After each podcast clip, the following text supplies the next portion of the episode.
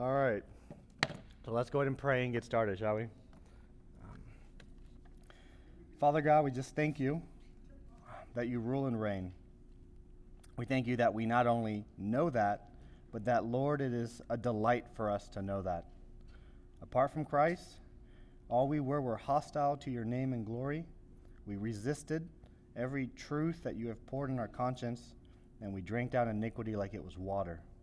Because of your great mercy and your love displayed through the works of your Son, Jesus Christ, we are no longer enemies, but we are friends. Even more so, we have become sons and daughters. Father, just prepare our minds and our hearts today as we continue to look at the biblical position on marriage. Help those who are married, Lord, to put off those things that they see do not honor you and put on those things that do honor you, Lord. And for those who are not married yet and have a desire, prepare them, Lord, that they would marry well, that would marry with wisdom. We pray these things in Jesus' name. Amen. All right. Today, the topic, if you see the notes, is marriage and the gospel. What I love about our faith is that the gospel is always the center of everything that we do. So it's never a weird thing to think about the gospel in any aspect of life that God calls you to steward. One thing I would say is we just got to be careful because sometimes we treat the gospel as secondary. So, for example, I want to work let me see how the gospel can help me work. That's kind of the wrong idea. The answer is, or the right way to think about it, I think, is the gospel is everything in my life. It is the foundation of everything I do. How can I build on that in the workplace or in my relationships? And so, although it's titled Marriage and the Gospel, I just want us to remember the gospel is the filter or the lens or the foundation in which we build everything else, including marriage. Remember, marriage, as sweet as it is, it is a shadow, a shadow of a greater marriage. And that marriage is between Christ and his bride. And so today I get the great blessing to remind us of that. So, if we're going to talk about the gospel, let's go back through the gospel. Uh, so, here's a particular way in which you can remember it. We have four areas to remember when sharing the gospel. The first one is always who is God, right? Not only is, do we need to tell people and we need to tell ourselves that He's the creator, but God has attributes. He's omniscient, He's omnipotent, He's righteous and holy. And these things sound good on paper for the normal man until you realize He's not just this good person, He is also a king who has authority over everybody. The biggest danger or the, the bad news of the Bible is that God is good because you and I are not. When we look at man, we learn of our understanding that man was made in the image of God. That because man is created, he is to serve his creator. And we know the story of Adam and Eve, and we see that the first man and woman rebelled, and because of their rebellion, all man is now fallen in the sins of Adam. We are born, as, they, as we say, spiritually dead, disconnected from the person who made us, the Lord, and for the reasons that he made us. And although we still bear his image in part, we often, many times, use that image to shame his name and to dishonor his name and to try to lift our glory above him. The consequences of sinning against a holy God is, a, is condemnation. It's not for a couple years, hundred, a thousand. When you sin against an infinite worthy God, you deserve an infinite condemnation. It's not overkill, it's right and just. If it was possible to only sin once, that would be enough. Because it's not so much what you do, it's whom you've done it against. When you sin against a holy God, we're not messing with just a, um, an earthly leader, a finite leader. This is the infinite one. But the good news is that God sends his son, Jesus. Jesus does what the first Adam could never do. He keeps God's law, thought, word, and deed. And one of the most the things I've been thinking about recently is it's one thing to well, let me put it this way. I think oftentimes we think obedience is just do the thing. But the more and more we read scripture, realize that God doesn't only concern himself that we do the thing, but that we do it with the right heart. If David was a man after God's own heart, remember, he was only in that way as a shadow. Christ is truly the one after God's own heart. And so he delighted every second to keep the word of God. How many times do we hear in Scripture, I've not come to do my will, but the Father's will? You think I need food? I have food you know not of, to do the will of the Father. So he attains righteousness for the people that he would represent. Perfect righteousness. And that's crazy to think about, right? We will be found pleasing to the Lord. That's insane to think about, but it's because of Christ. A righteousness that's not our own. And then we know that crimes cannot be swept under the rug, crimes must be paid for. So don't get it twisted. Jesus didn't just somehow make a deal with God to just like forget about it, put it in a corner. It had to be paid for. And that's what we see happen on the cross. It wasn't the nails, it wasn't the cross in and of itself. It was that in that moment there was something happening in the spiritual court of law. And the wrath of God was poured out on Christ for all his people. I always quote this when I talk about the gospel because it's one of my favorite lines, but it, it's a line in a song and it says, Forever will I tell, Christ suffered more in three hours than any sinner ever will in hell. And the reason is because he's bearing hell for a multitude. And he bore it all. His deity didn't somehow make it easier, his deity held up his humanity so that he would take every last drop. And then he died, but he didn't stay dead. He rose. The check cleared. It was the amen of the Father.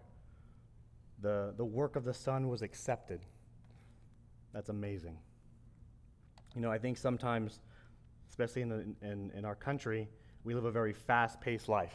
It's going to be very easy to kind of just do the thing to move to the next thing, right? And I'm just kind of going slow right now because I just want you to realize this is a message that I believe everyone here knows and finds precious. But when was the last time you slowed down and thought about it? I think oftentimes because we just kind of, oh, I know that part, let me move to this thing, let me move to what's in front of me, you find yourself erring a lot. And you ask, why, why can't I seem to do things right? It's because you've forgotten what the foundation is.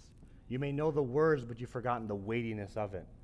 Uh, one of the biggest uh, battles I think we have as, as Christians on this side of heaven is that we are still forgetful people. Um, we get used to things, and things that we should find as precious, many days we see as common. And specifically the things of the Lord, who He is and what He has done for us. So, um, from there, we're going to talk about well, how does keeping the good news of Jesus Christ at the core of our marriage, how will that help us to honor God in the day ins and day outs of marriage? In particular, we're going to talk about when there's sin between the husband and the wife. So we're going to go to Ephesians 2. So if you could please turn to Ephesians 2.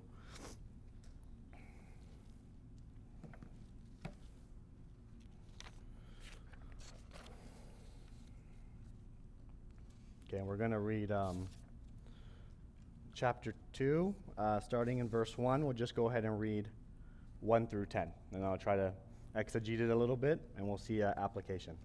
So Ephesians 2, 1 through 10.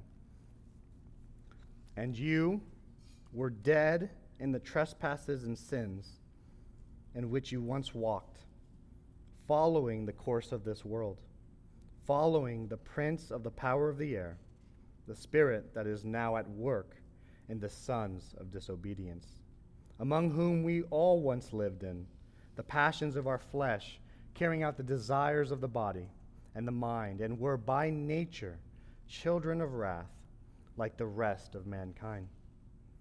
But God, being rich in mercy, because of the great love with which He loved us, even when we were dead in our trespasses, made us alive together with Christ. By grace you have been saved, and raised up with Him, and seated us with Him in the heavenly places in Christ Jesus, so that in the coming ages He might show the immeasurable riches of His grace in kindness towards us in Christ Jesus. For by grace you have been saved through faith. And this is not your own doing, it is the gift of God, not a result of works, so that no one may boast. For we are his workmanship, created in Christ Jesus for good works, which God prepared beforehand that we should walk in them.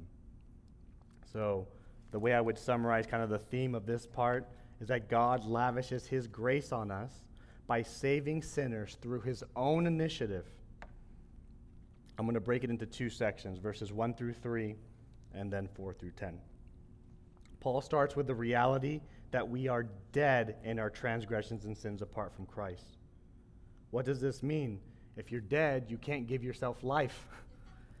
to get life, you must have it from one who is outside of you. You cannot, as we tend to say, pull yourself up by your bootstraps. Our death is not caused by an accident or something that we can somehow excuse. Well, it wasn't my fault. It's because of our transgressions our violations of God's moral law. And all this is understood as sin. These things we have chosen to do, and they are a great offense to God. Paul further explains our sin in this way they corrupt us, they make us dead. The world, our sinful flesh, and the devil, the anti Trinity, if you will. This was not by accident, or it's not a one time problem but sin is what characterized our lives. It is a fundamental part of the fallen man.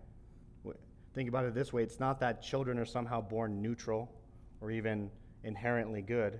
It's like having um, a, um, a defect in your, in your very DNA. We're all born with it, it's nature inherited. This is who we were before we became Christians. This is what our life was ruled by sin and death. But 4 through 10, it always starts the conjunction but. He paints this dark, bleak picture, but then there's this wonderful but. It signifies a turn, a contrast. Something's about to be changing. God chooses to show mercy on us as sinners, those who were dead and could not save themselves. His mercy flows from his love. It's not based on anything meritorious, in those whom he chose to save. There is nothing we did to earn our salvation. There's no human works that we accomplished. There's no some sort of hidden potential that God's like, you're worth saving because you're going to multiply my fruit later and I'll get back more on my investment. It's not how this works. So there's no boasting in our salvation. Instead, we recognize through these verses that salvation is a gift. Paul repeats it twice when he says, It is by grace you have been saved. Grace, as we know, is unmerited favor from God for those who have sinned against him. It's not just a disposition of God, but it's also the power that transforms them or us and secures our salvation. Now, what's the response to this wonderful news? I think the answer, of course, must be that it's faith, a trust in Christ as our personal Savior.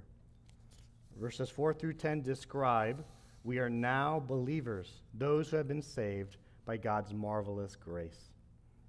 So let's continue to draw out a little bit of these new, that with the new creation comes new affections, and with new affections come new actions. So let's talk about those. So there it says, But God made us alive. The principle I think we can draw here is sanctification, the being made into the image of God's likeness, comes from justification. Okay, so I think in our worldly experience, how do you become rich? You work hard and then you become rich, right? So we would say the work comes first, the riches are the result. I think oftentimes we try to overlay that kind of concept in Christianity, and you'll hear things. You want to know how you get right with God? You do the right things. But that's not how this works. You are declared righteous through God, by God through Christ. Okay? You're right because of Jesus. In one sense, yes, you're right. Works do precede our justification. But it's not our works, it is the works of another. It's Jesus' works that make us right. It is because we are new in Christ that we will now display the fruit of sanctification. I think that's very important that we remember that. Fruit, root, what comes first? If you get these wrong, you're going to have a hard time living this life well. How many times have you been tempted, you fall into sin, and the answer is, man, you must not be Christian? If you're theologically clear on that day, what should your response be? Yes, I am a sinner. But I'm not right because of me. I'm right because of Christ. Right? Now, let's here's the other twist of that, right? What's the other twist? The other twist is, well, hey, if you're right because of Christ, then why do anything? Just do what you want. And the answer is, Jesus is not a ticket to get out of jail for me. Jesus is precious to me. He's not just my Savior, He's my Lord. Don't you dare bring that accusation to me. I will never fall for that. I'm not going to stay in that because He's not something to be used. He's a person to be served and worshiped. How can I continue to live in the things in which He died for? Okay? So, those are the, the barriers to stop yourself from falling in uh, the way that temptation may take you. The contrast between our past sinful states as unbelievers and our present salvation in Christ as believers is justification. We start out here in Ephesians pointing out that we are no longer what we once were. We are no longer human. No, that's not the case. Is that we're no longer a slave to sin. Sin is no longer that main word that characterizes fallen humanity. We are no longer in that category, which means it no longer needs to categorize your marriage. It does not mean that marriages are going to be perfect, by no means. No marriages. Well, there's one marriage Christ and the bride, right? Sin is no longer the dominating force, grace is. Salvation makes a difference for our marriages because God has transformed us. To have a healthy marriage, I would say, is a fruit that those involved in it have been changed, right? How encouraging is that, right? I mean, sometimes we can be in a marriage for a long time.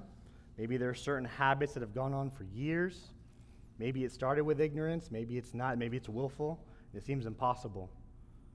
Okay, but let's look at the bigger picture. Apart from Christ, you were going to hell. Christ came in, stepped in. He didn't just give you, like, here's 10, 10 tools that you can use, but you're still on your own. He saved you completely. And that means if there's hope to take an enemy and make him a friend, then there's hope to turn any marriage to glorify the Lord. The power isn't you, the power isn't how well you work together. The power is found in remembering that Christ is your foundation.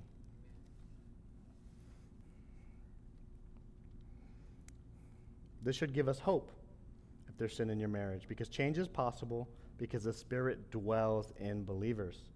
Transformed hearts and the Spirit brings conviction, repentance, and greater faith. These are the things that God uses to save and to grow and to redeem our marriages. Because God has saved you, there is always hope for your marriage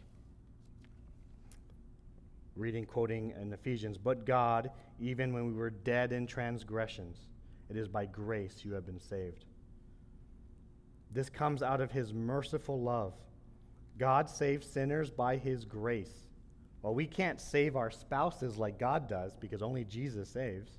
We are image bearers who throughout the Bible are called to be or imitate the Lord. When we see how God treats us in our salvation, it should set a pattern for our marriages. In the face of our spouse's sin, we want to be like God. We want to be loving and gracious towards our spouse, especially in their sin. Again, reminding us, verse 4, there's the big turn. And this big turn hinges on God's merciful love towards us. What's remarkable is that God does not do this for people who deserve to be loved. Rather, he shows his merciful love to sinners while we were still enemies. By nature, we hated him. By nature, it was right. We, he, we were his enemies, and um, I don't know what I'm saying there. I'm not front. Point is, we were sinners. We were enemies. Now, think about this how we apply this to marriage. How do you respond to your spouse's sin? Do you typically respond to your spouse's sin with sin? Because if God has saved you, you have the supernatural ability to respond differently.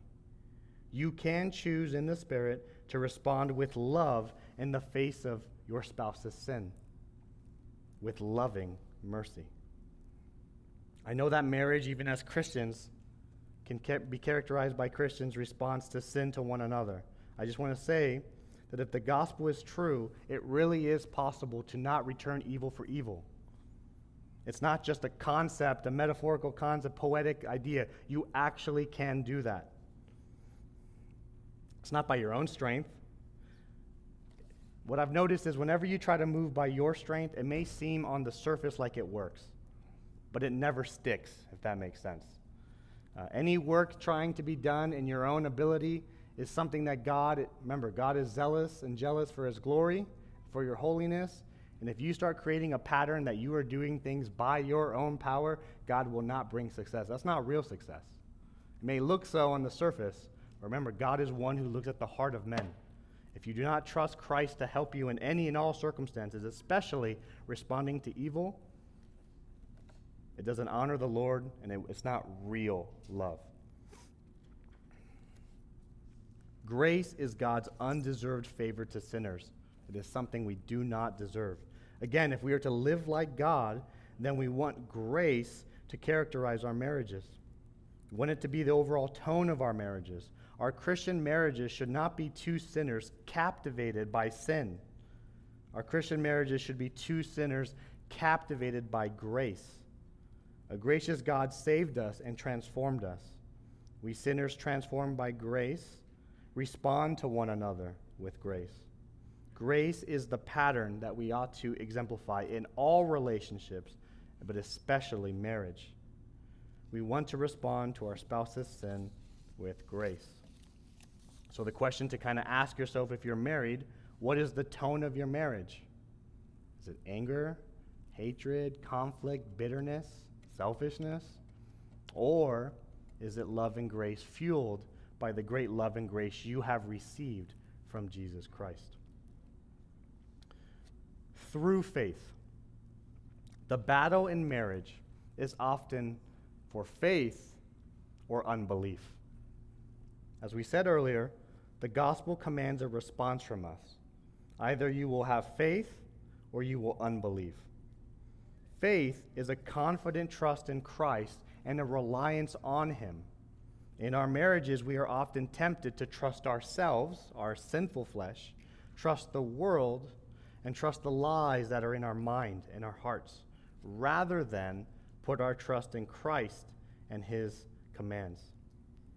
Reliance on Christ would mean trusting in him and his word as absolutely true rather than trusting in any one else, any other idea, but more importantly, not trusting what you feel more and more I realize, and the Bible tells us this, but sometimes you don't pick it up when you read it. Um, your biggest enemy is your flesh. Do you understand that? Is the devil an enemy? Yes. He should be feared, and you should be careful. You need the Lord for that. But trust me, the flesh is much more tangible in our everyday life than the devil. Okay? So, I want to be real quick. Don't disregard the devil, but also don't overemphasize him because your flesh is enough. Think about it. What enemy knows you better than your flesh? I was just talking to Julian the other day. It's so interesting. God gives you a strength, and your flesh will many times turn your strength to your weakness. Right? Isn't that interesting? Something that you can see yourself doing for the glory of God, if not understood or seen rightly, is going to be used to dishonor the Lord. Let's give an example. If your name is Bob or Jenny, forgive me, this isn't about you. These are just the names that we came up with.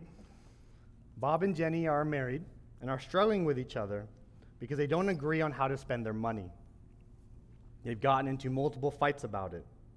A little disagreement gradually has spun out of control, and they are both defending their own desires. Jenny starts saying mean things about Bob. You're controlling. You don't ever give me freedom. You don't really care, do you? If you were to see Bob, you would see that he had similar ways of thinking and acting. What's the fundamental problem here with their fighting? I think the answer is that they've given into unbelief. They've lost sight of God and are so narrowly focused on defending their own little kingdoms that God's word doesn't have precedent in their life anymore. Take Jenny as an example. She no longer believes in God's word, but consistently gives into unbelief. 1 Corinthians 13 says, always trust. She doesn't start with a position of trust for her husband's motives, but she gives into the lie and she's always suspicious. She doesn't believe that submitting to his leadership is really what is best in that moment, but thinks their marriage would be better if she ran the show, even if it's just in this financial category.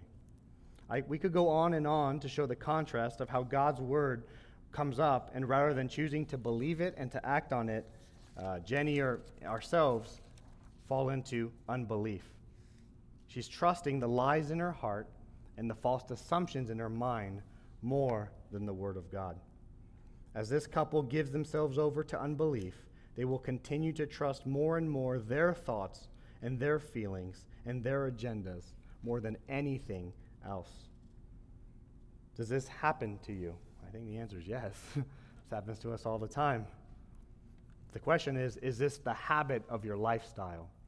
You know, First John is the is the book we go to to kind of be like the test or the exam one can take to see if they truly have salvation in Christ. And in that book, it doesn't say that you will never not sin. It actually says if you say you have no sin, the truth is not in you. But what it does say is that your walk or your life has a particular trajectory, yeah?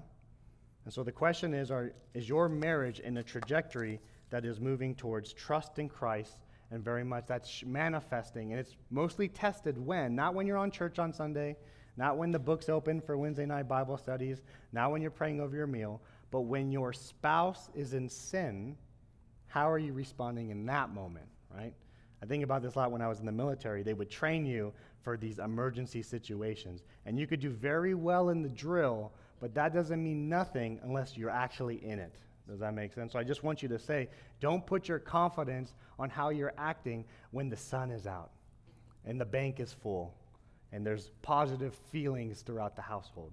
Really, what's going to test if you honestly trust Christ over your own feelings and desires, or what happens when a problem arises? Right? Now, I'm not saying don't train yourself in times of peace, because that's when you should train. You still should train.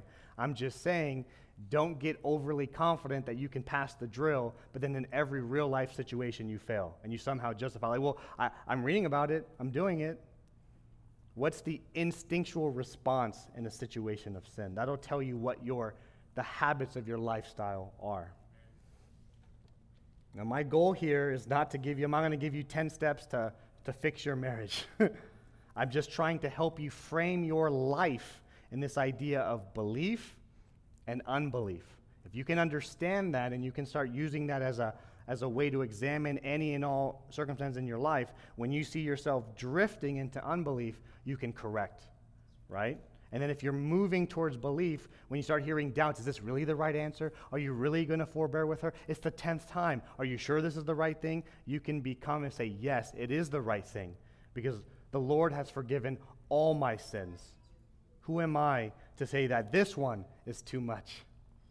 Think about it this way if you're married and your spouse is a believer, Christ has paid for all their sin. For you to hold sin or a crime against someone that's already been fully paid for, I don't want to be there. but we often are, aren't we? We forget that the person that we are married to, if they are a believer, are just as blood bought as we are. Their sins are just as cleared as ours. But the temptation is uh, forget that. They owe me. Give me my pound of flesh. So, forgiveness. What is forgiveness? We will define it as such it is a canceling or paying in full for a debt that someone else has created. The debt is a personal, relational debt, a struggling between two people, often caused by sin committed against each other. Forgiveness is the releasing of the offender from the punishment or payment that he or she might actually deserve. Forgiveness is offered freely, here's the word that we don't like to hear, unconditionally. I can't tell you how many times I've forgiven if, right?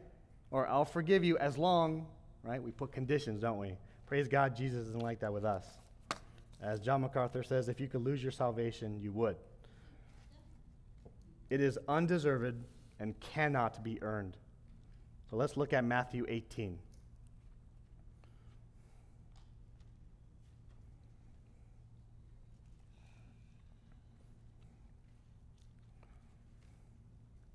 And we're going to start in uh, 21 through 35. So when you take a look at it, you might recognize this part of Scripture. It's uh, the parable of the unforgiving servant. So let's take a look at this, shall we? Then Peter came up and said to him, Lord, how often will my brother sin against me and I forgive him? As many as seven times? Jesus said to him, I do not say to you seven times, but 77 times. Therefore, the kingdom of heaven may be compared to a king who wished to settle accounts with his servants. When he began to settle, one was brought to him who owed him 10,000 talents. And since he could not pay, his master ordered him to be sold with his wife and children and all that he had, and payment to be made. So the servant fell on his knees, imploring him, Have patience with me, and I will pay you everything. And out of pity for him, the master of that servant released him and forgave him the debt. But when that same servant went out, he found one of his fellow servants who owed him a hundred denarii. And seizing him, he began to choke him, saying, Pay what you owe.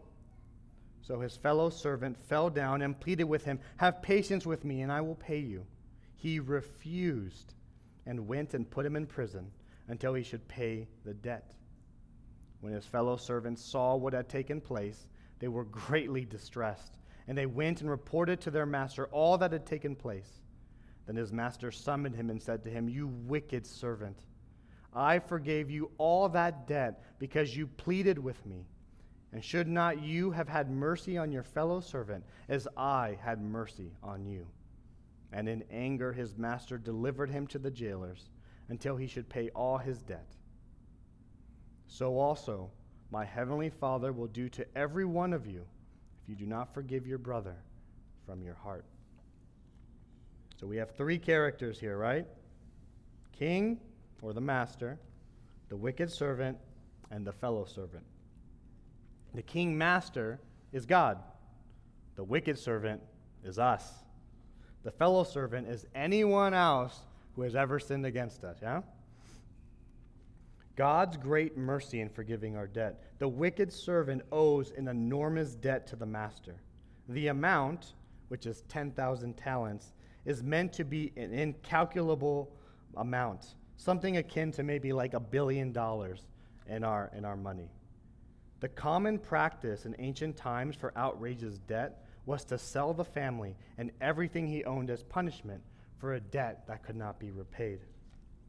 The wicked servant pleads for time in order to repay the debt. Have patience with me, and I will repay you everything. The master has pity on him and kindly responds by forgiving the debt. And yet, this wicked servant, you and I, don't get how much we've been forgiven. The wicked servant runs into a fellow servant that owes him a hundred denarii.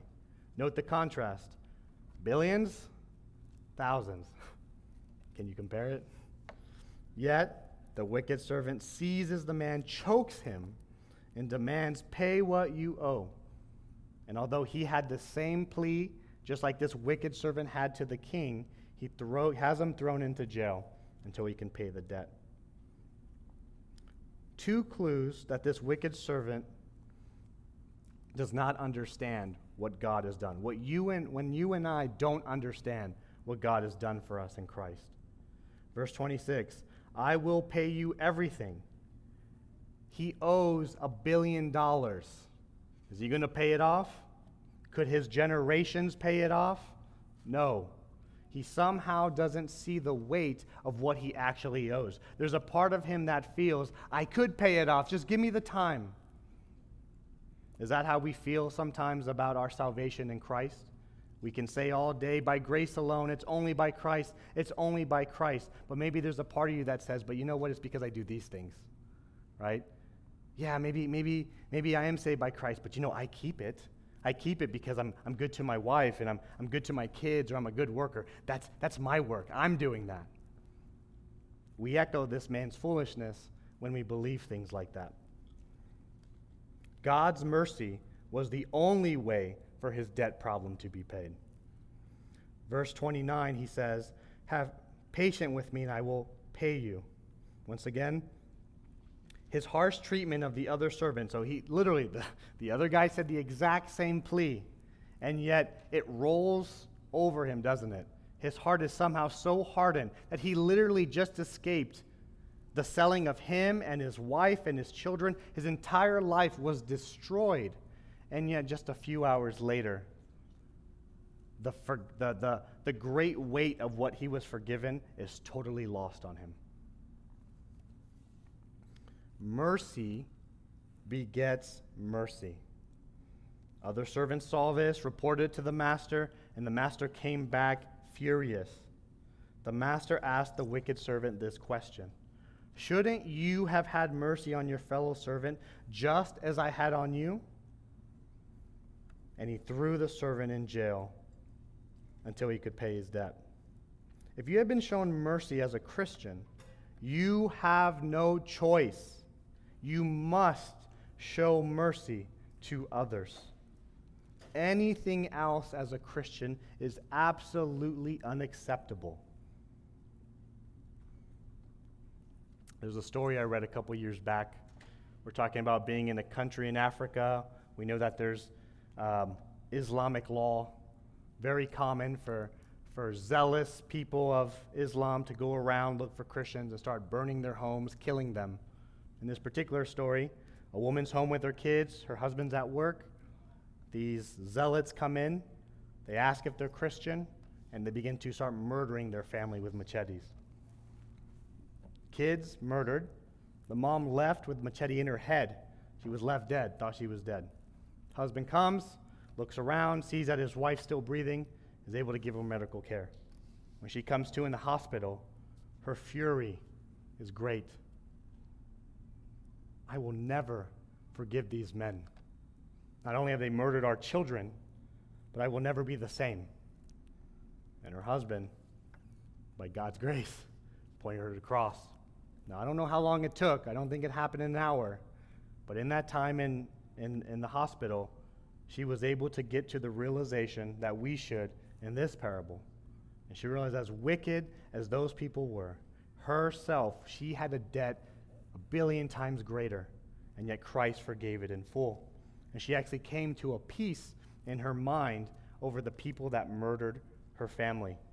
Interestingly, sovereignly, one of the men, after days thinking of the atrocities he committed, felt a great conviction. And he actually eventually found her in the hospital and confronted her and said, I'm the one who murdered your children and left you for dead. I can't sleep. Would you forgive me? And the answer is yes. It's not always pretty, right? Sin has consequences that can last for the rest of your life on this earth. I don't want to say it's like say yes and then sunshines and rainbows come up and everything is just good old fine. But in situations like this, you have you get to find out what is truly the root of, of what, what moves you in this life.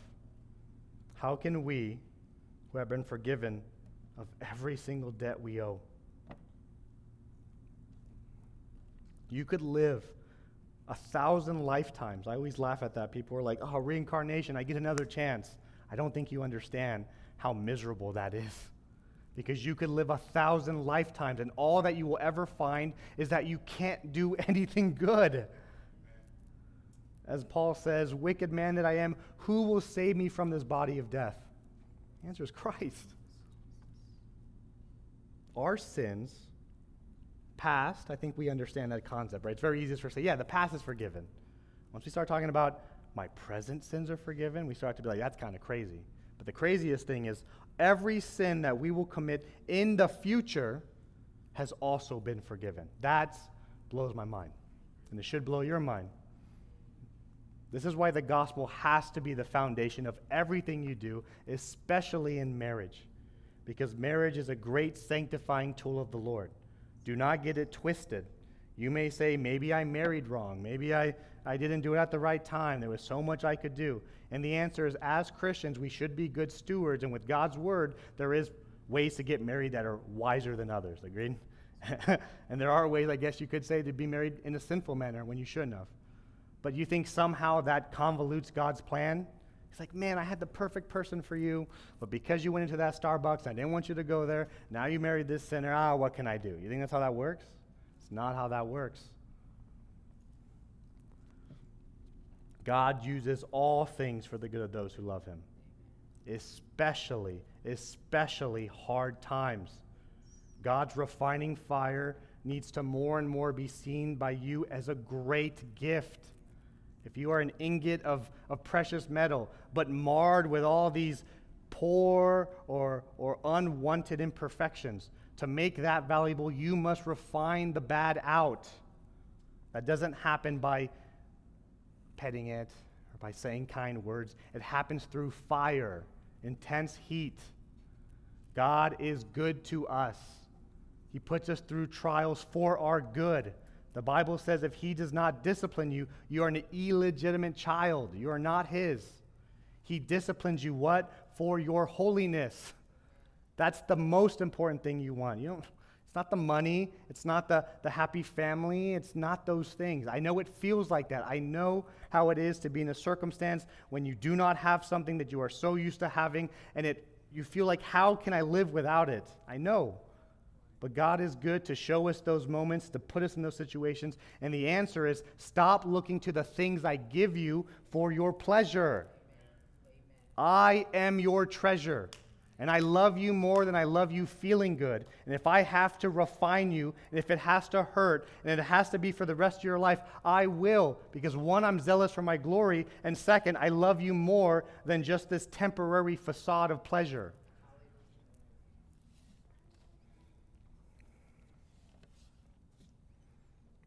So, what is the point of this parable? The story encourages us to marvel at God, who forgave us such an enormous debt that we could never repay on our own. This is to inspire praise and worship to God for what He has done for us in our salvation. Also, this enormous debt that God forgave for our sin should be a motivator for us to forgive by comparison when others sin against us. A billion dollars forgiven, every other sin can't be compared. Your flesh wants you to narrow your view so that you magnify that which is actually not that big. Okay, so there's two ways you can magnify in my understanding of the word. There is to make something small look bigger than it is. This is usually through like a microscope, right? And then there is to make something look more the size it actually is. This is like a telescope, right? A telescope isn't making you look less what the planet or the star looks like, it's giving you more the reality of what it is. Your flesh wants you to microscope magnify issues, to make things that are not big look big. You have to know that. You have to understand that. Because if you don't, your small, petty problems are going to be the thing that you think is most dire, and it's not. We are pilgrims. This is not your home. This is not the end of the story. I don't care if you can somehow live 300 years and it's horrible. It does not compare to an eternity in glory with Christ. One of my favorite verses, Paul says in Romans, the things, the struggles of this world, the, the afflictions of this world. Remember, this man has much more afflictions than you and I. Whipped 39 times. Remember why it's 39? Because 40 was considered lethal. So they did him mercy by doing one less. That's not mercy. They just didn't want to get criminalized for it. Does that make sense? they found a way to get as close to as beating him to his death as possible, and they can be hands free. Was it just one time he got beat? No. Shipwrecked friends left, everything, ultimately dies because the people that he was, he was willing to say, I would go to hell for them, were chasing him. And the very love they, he was showing to them, they saw it as spite, and they ultimately were the reason that drove him to seek Caesar and be killed. Isn't that crazy? He loved them so much, he literally died because of them. And yet he says these are light, momentary afflictions. That is insane. You have to realize how insane that is. Okay, only two people can say that people who see things re- like the reality of it, or crazy people. The question is which one was Paul? Was he crazy, or did he see what was real? And he says, in comparison to the glory that was revealed in Jesus Christ, he's not the crazy person. He's the person who sees reality. Oftentimes, we're the crazy person because we say, Yes, Jesus saved me. He's paid for all my sins. I'm going to go to heaven for sure to be with my king. And then one little stumbling block comes our way. Oh no, all is lost. What can I do? We're the crazy person. Get fix your eyes on Christ. Let Nothing, nothing, nothing, nothing, nothing in this life is somehow apart from Christ's work in your life. It's not like the devil's just as strong as God, or maybe even stronger on certain days of the week. Maybe Friday the 13th, he's got a little bit more power, and then he just moves things, and God's like, I tried my best, but I have all these people I have to work for, and I missed you. I'm so sorry. Try your best. No, that's crazy. We are a church that says God is sovereign, that He has all power. But then we don't believe it because in the days of the week, one little minute problem comes up and you immediately start doubting everything that God has said to you. I'm guilty of that. We're guilty of that. The answer isn't to, oh, I just need to meditate. Oh, I just need food. I just need to go for a run. I just need to do something fun. The answer is look to Christ. Remember what He has done for you. Kind of shows you how different the kingdom of heaven is compared to what the world thinks. The world says you want better, do things. Christ says you want better, stop and look to me. right? The world says keep moving if you want success. The Bible says stop worrying about you and look to me.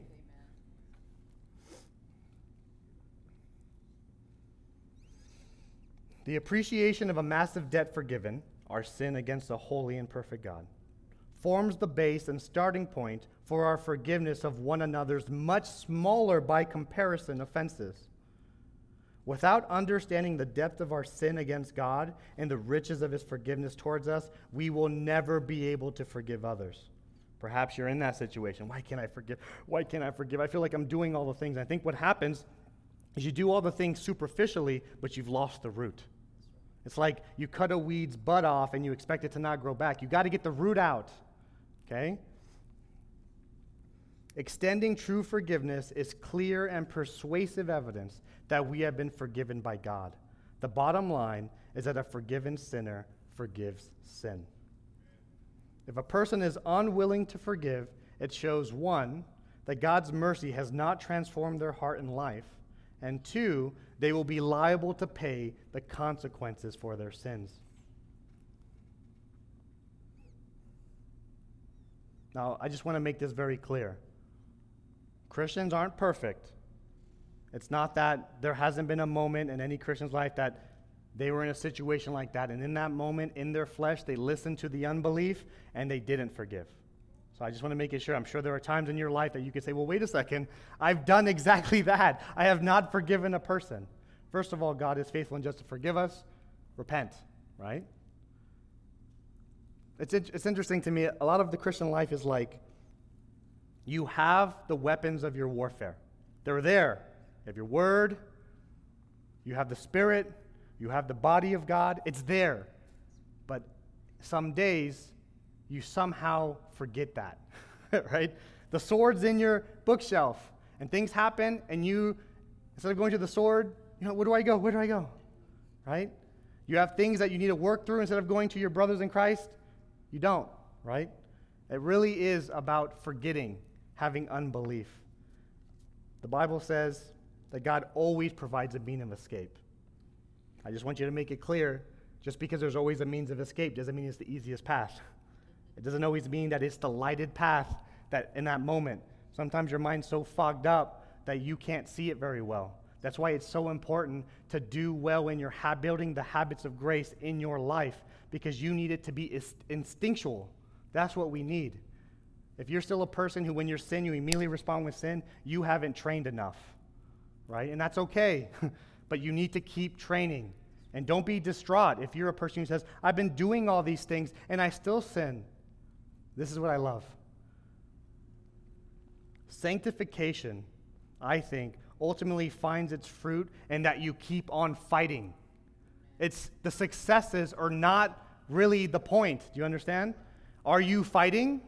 Do you keep going to the Lord? Do you keep asking for forgiveness? Do you keep seeking his righteousness? Do you keep trying to mortify the flesh? Keep fighting. That's the indicator. The success is not really the point. Because remember, what successes draw, bring the believer to heaven? Christ's success. His completed work does. Does that make sense? So I know a lot of us can be burdened because we're like, but I have been doing this for years of my life and I don't get anywhere. I must not be Christian. I must be no hope. Are you fighting? Just keep fighting. Some of us will enter heaven crawling, and that's okay. And that's absolutely okay. So do not get discouraged because you're not necessarily inherently seeing all the fruit that you would like to see. I think the Christian is in a weird situation. In our, in our internal being, we so much never want to sin. We so much just want to love God with everything. But then there's the grief and reality that I live in a fallen world and I still have this finite body and I can't do what I want. I want to honor Him. That's a good fight, my brothers and sisters.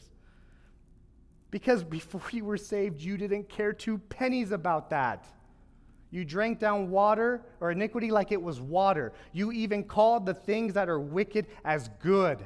And then the good things that you did, the good things, you found a way to claim it not for God's glory, but for your own. So if you're in a circumstance in which you feel bear down, I just can't seem to get a leg up, my question is does sin still break you? And do you still go to Christ for help? That is wonderful. That is absolutely wonderful. God does not leave or forsake any of his people, and his ways are perfect. The timing may not be what we think is perfect, but I promise you, his timing is perfect. I'm sure all of us who have lived just a little bit in, in Christ can see that we go after a circumstance that's completed, we look back and all, we were complaining all the while in that situation. It didn't happen when I wanted, it didn't do, but then when you look back, you're like, God, you are so good. I could not see a fraction of what you did in that. What that should drive us to do, those experiences of God's faithfulness, should drive you to be much more still when the next issue comes up. Not because you know all the details, but rather you know the one who has promised to see you through. So, a mature believer more and more is the person that when the boats start rocking, they don't get scared. Because they're like, that's okay because my anchor is Christ. It's going to be hard, but Lord, see me. I know you will see me through this. Help me, Lord, to honor you through it. And that's what I want our hearts to be when it comes to marriage as well. So, implications for marriage.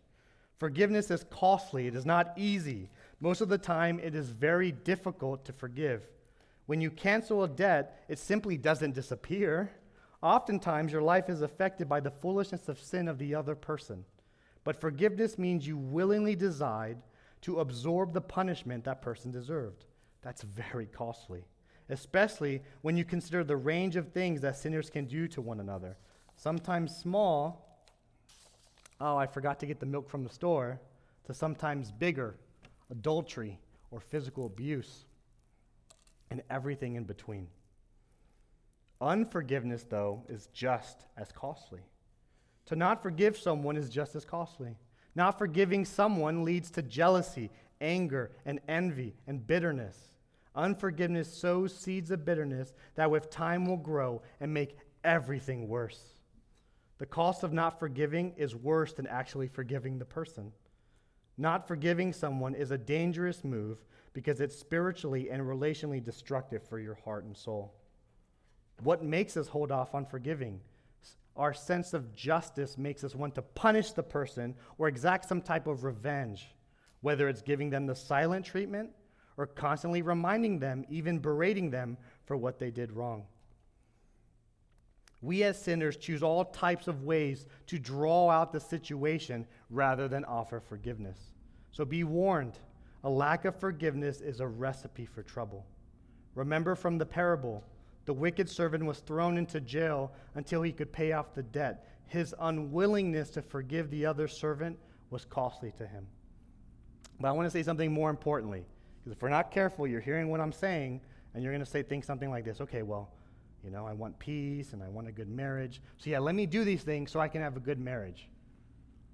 One of the most subtle ways in which we dishonor the Lord with our actions is that we make means of God the end, the end goal. I'm not telling you this because the goal of coming out of here is I want you to have a happy marriage. If that's what you've been thinking this whole time going here, you your understanding has sorely been misplaced and you are probably in danger performing one of the biggest forms of subtle sin in your entire life.